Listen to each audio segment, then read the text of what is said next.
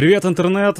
Хотел поделиться кое-какими мыслями по поводу прозвучавших сегодня идей всем нам, независимо от государства, начать самомобилизацию, поскольку мобилизация на другом уровне, на государственном уровне, несет для этого буржуазного государства, по всей видимости, большие риски и издержки.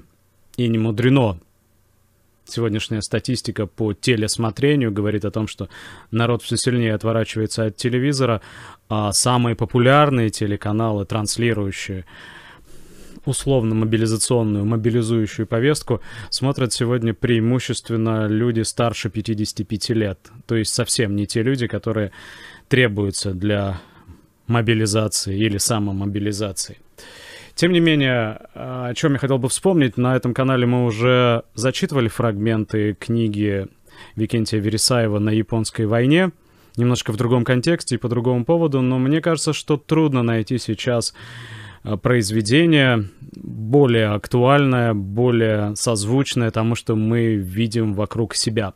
Поэтому э, я открыл для того, чтобы освежить э, перед глазами у меня эта книга сейчас находится, и не буду выискивать каких-то специальных цитат, а прочитаю чуть-чуть с самого начала, чтобы вы поняли, до какой степени все-таки аналогии работают. Аналогии не противоречат материалистической логике, диалектической логике, не противоречат. Они сопровождают нас от рождения до смерти. Так вот, по поводу аналогии. Викентий Вересаев на японской войне начинается книга вот как.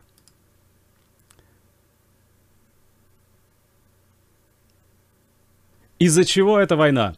Никто не знал. Полгода тянулись чуждые всем переговоры об очищении русскими Маньчжурии, тучи скоплялись все гуще, пахло грозою.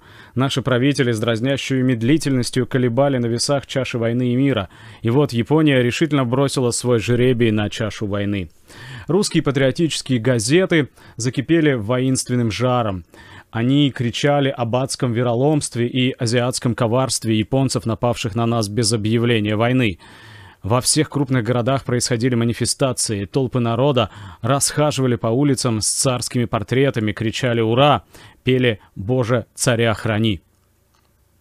В театрах, как сообщали газеты, публика настойчиво и единодушно требовала исполнения национального гимна. Уходившие на восток войска поражали газетных писателей своим бодрым видом и рвались в бой. Было похоже, будто вся Россия сверху донизу охвачена одним могучим порывом одушевления и негодования. Война была вызвана, конечно, не Японией. Война всем была непонятна своей ненужностью, что до того. Если у каждой клеточки живого тела есть свое отдельное маленькое сознание, то клеточки не станут спрашивать, для чего тело вдруг вскочило, напрягается, борется. Кровяные тельца будут бегать по сосудам, мускульные волокна будут сокращаться, каждая клеточка будет делать, что ей предназначено. А для чего борьба? Куда наносится удар? Это дело верховного мозга. Такое впечатление производила и Россия. Война была ей не нужна, непонятна, но весь ее огромный организм трепетал от охватившего его могучего подъема. Так казалось издали, но вблизи это выглядело иначе. Кругом в интеллигенции было враждебное раздражение, отнюдь не против японцев. Вопрос об исходе войны не волновал. Вражды к японцам не было и следа, наши неуспехи не угнетали. Напротив, рядом с болью за безумно ненужной жертвы было почти злорадство. Многие прямо заявляли, что для России полезнее всего было бы поражение. При взгляде со стороны, при взгляде непонимающими глазами происходило что-то невероятное. Страна борется, а внутри страны ее умственный цвет следит за борьбой борьбой с враждебно вызывающим вниманием. Иностранцев это поражало, патриотов возмущало до дна души, они говорили о гнилой, беспочвенной, космополитичной русской интеллигенции. Но у большинства это вовсе не было истинным широким космополитизмом, способным сказать и родной стране «ты не права, а прав твой враг».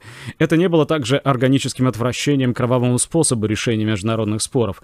Что тут действительно могло поражать, что теперь с особой яркостью бросалось в глаза, это та невиданно глубокая всеобщая вражда, которая была к начавшим войну правителям страны. Они вели на борьбу с врагом, а сами были для всех самыми чуждыми, самыми ненавистными врагами. Также и широкие массы переживали не совсем то, что им приписывали патриотические газеты. Некоторый подъем в самом начале был. Бессознательный подъем нерассуждающей клеточки, охваченный жаром загоревшегося борьбой организма. Но подъем был поверхностный и слабый. От назойливо шумевших на сцене фигур ясно тянулись за кулисы толстые нити, и видны были направляющие руки. В то время я жил в Москве. На Масленице мне пришлось быть в Большом театре на Риголетто. Перед увертюрой сверху и снизу раздались отдельные голоса, требовавшие гимна. Занавес взвился, хор на сцене спел гимн, раздалось бис, спели во второй раз и в третий, приступили к опере. Перед последним актом, когда все уже сидели на местах, вдруг с разных концов опять раздались одиночные голоса «Гимн! Гимн!». Моментально взвелся занавес, на сцене стоял полукругом хор в оперных костюмах, и снова казенные три раза он пропел гимн. Но странно было вот что. В последнем действии Риголетто хор, как известно, не участвует. Почему же хористы не переоделись и не разошлись по домам?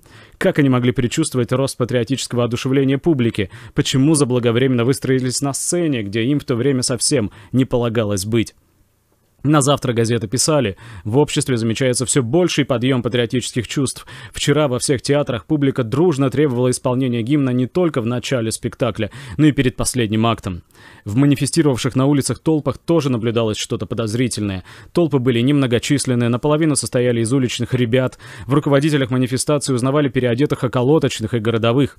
Настроение толпы было задирающее и грозно приглядывающееся.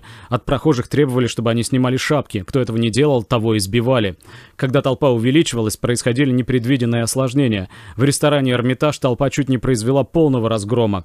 На Страстной площади конные городовые нагайками разгоняли манифестантов, слишком пылко проявивших свои патриотические восторги. Генерал-губернатор выпустил воззвание.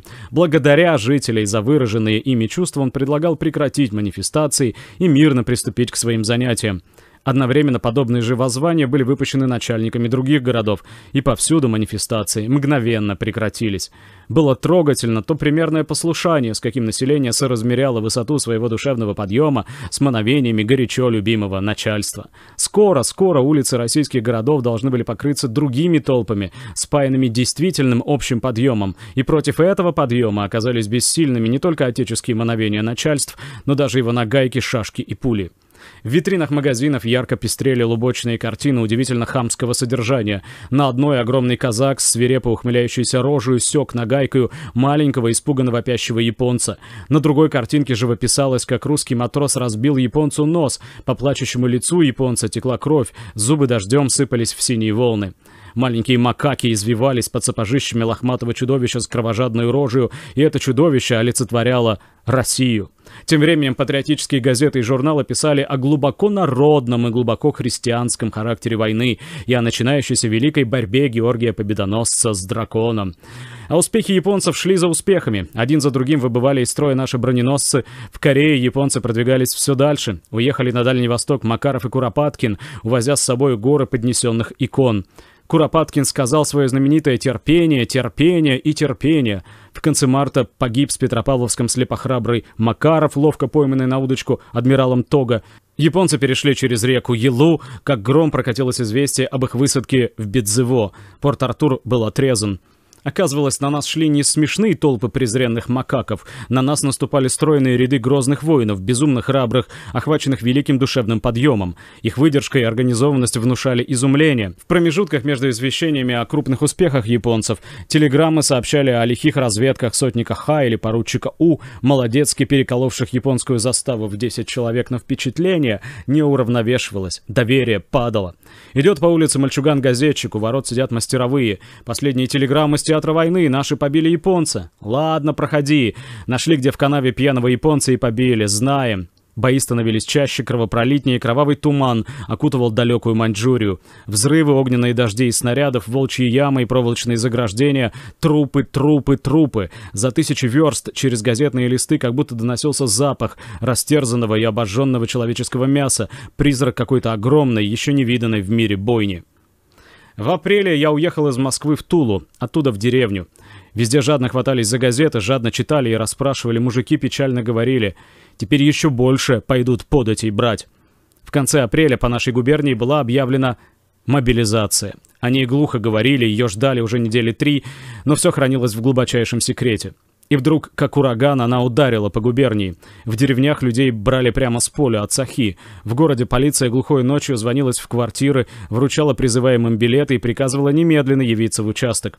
У одного знакомого инженера взяли одновременно всю его прислугу, лакея, кучера и повара.